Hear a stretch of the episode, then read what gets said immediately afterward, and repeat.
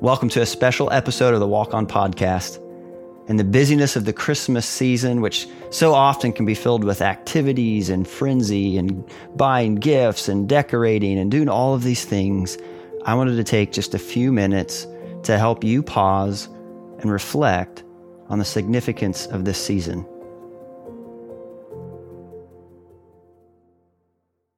For centuries, Christians have used the weeks in December leading up to Christmas as a time to prepare themselves for the celebration of Jesus' birth. It's called Advent. It's a Latin word that means arrival or coming.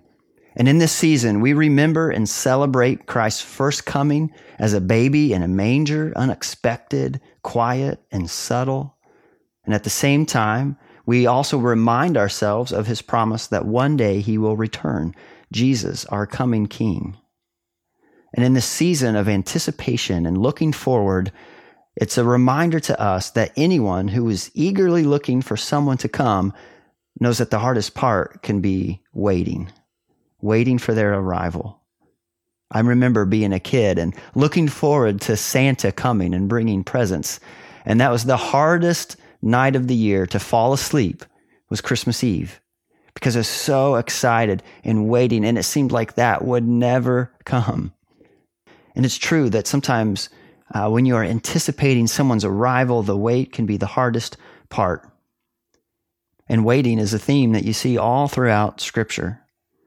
In the Old Testament, prophets foretold of the coming Messiah, and the people of God waited and waited and waited for hundreds of years, anticipating the arrival of a Messiah, living on the hope of a promise. All throughout the Old Testament are the glimpses of these promises, starting way back in Genesis chapter 3, when it was prophesied that, that Eve's offspring would crush the uh, serpent's head, to, to uh, God's covenant with Abraham, that through his offspring the entire earth will be blessed um, to the promises of the prophets like Isaiah when he prophesies about the virgin birth or the, the shoot coming up from the stump of Jesse. And person after person seeing glimpses of this promise, but yet waiting and anticipating for the Messiah to show up.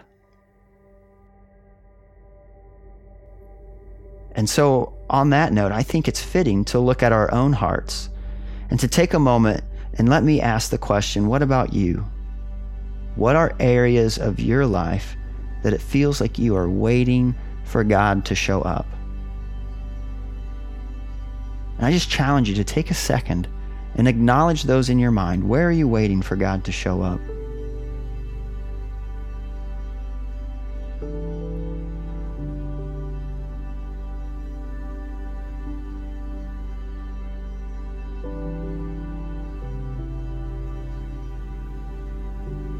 The beauty of Advent is that we celebrate a Lord who has come. God came through on his promise. When we celebrate that at Christmas.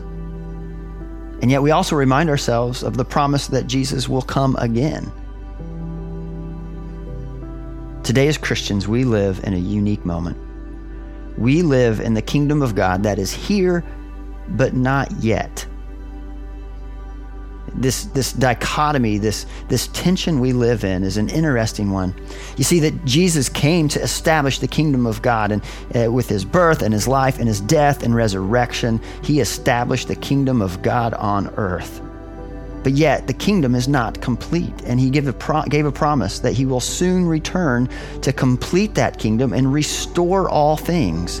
And right now, we're in the middle of a kingdom that is here, but is also yet to come. And that can bring the challenge of us feeling like we're waiting for God to show up. But the truth is, is that does not mean that God is absent. No, on the contrary, He is alive and active and moving through you and through me and through His church to bring about the kingdom of God more fully.